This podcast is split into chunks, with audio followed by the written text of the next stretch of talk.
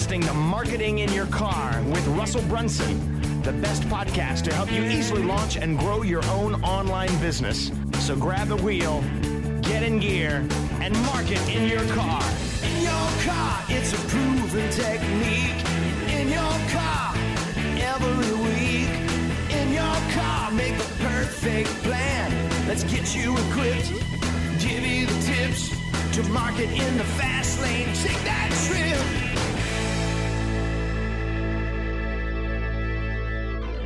Hey everybody, this is Russell Brunson with DotComSecrets.com and the Marketing in Your Car podcast. I want to welcome you guys to today. Uh, it's a beautiful day here in Boise, Idaho. I'm having excited to drive to the office, um, but uh, I want to kind of share with you guys something that happened yesterday. Um, I've been involved in the last 30 days. Has been kind of crazy. My businesses, on top of doing everything else, um, we were in a contest for this one network marketing company that we're involved with uh, for a Ferrari, and it's been crazy uh, trying to win that. And then we also launched a network marketing company um, called Rippln, which has been going crazy, which is like right now growing faster than Facebook did. And so it's been a crazy 30 days. The end month just ended for us, and so um, I'm excited to get back and start focusing on some other projects as well. Today we're focusing on our supplement, uh, which will be fun. But I wanted to share with you one interesting thing that I kind of remembered last night. Um, back in the day we used to do a lot of product launches. We haven't done a product launch in a couple years just because of the stress behind them and and all the stuff that goes with the product launch. And so um, we just kind of haven't done them recently. But i forgot that when we used to do product launches we do the big launch. Usually it'd be like a seven day launch. And what was interesting is we normally sell as much product on the last day of the launch as we would on the first day. Like if you looked at a graph it's almost like a big smiley face. Like tons of sales and it slowly drop down in the middle of the week and then the last day would spike back up and um, anyway, so the Ferrari contest, I've been I was uh, beating the other guys pretty well um, until yesterday, and um, and I think we had sold like 750 copies of of the product, which is a pretty dang good. That's a lot of sales for for a 30 day period of time, especially thinking that in the middle of it, we spent two and a half weeks launching a network marketing company. So I only had like you know basically two weeks to to even compete at the contest, and so.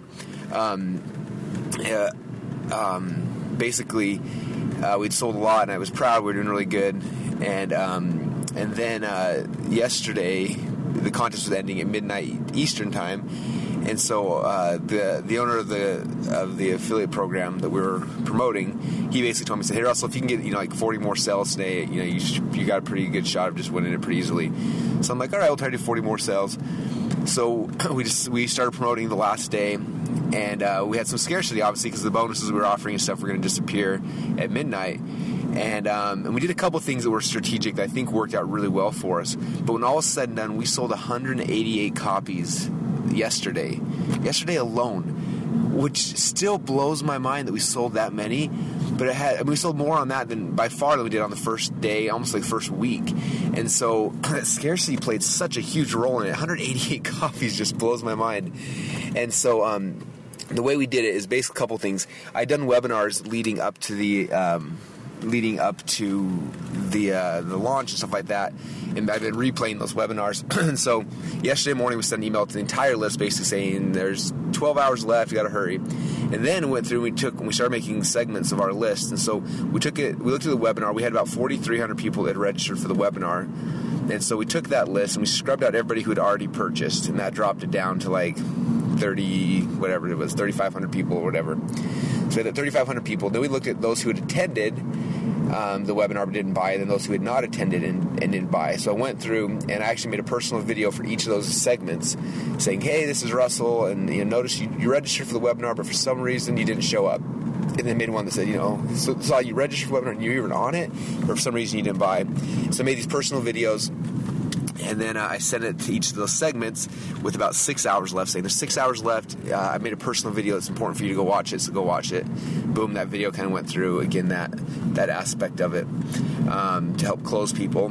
So we used that, and then um, and then I did a two hour warning just to everybody who registered for the webinar because I knew that you know, I don't want to email my whole list again, but those 4,200 people were the people that were the most interested out of everybody. So we sent a two hour warning right before and just said two hours left, got to hurry. And that last two hours, we sold like 80 just in the last two hours alone. Um, and then it closed down. So um, it was just a shock to me how I mean, we always talk about having scarcity in your offers, but having scarcity if when you when you orchestrate it correctly and you do it right can sell so much product so quickly um, that fear of loss people have is such a big thing.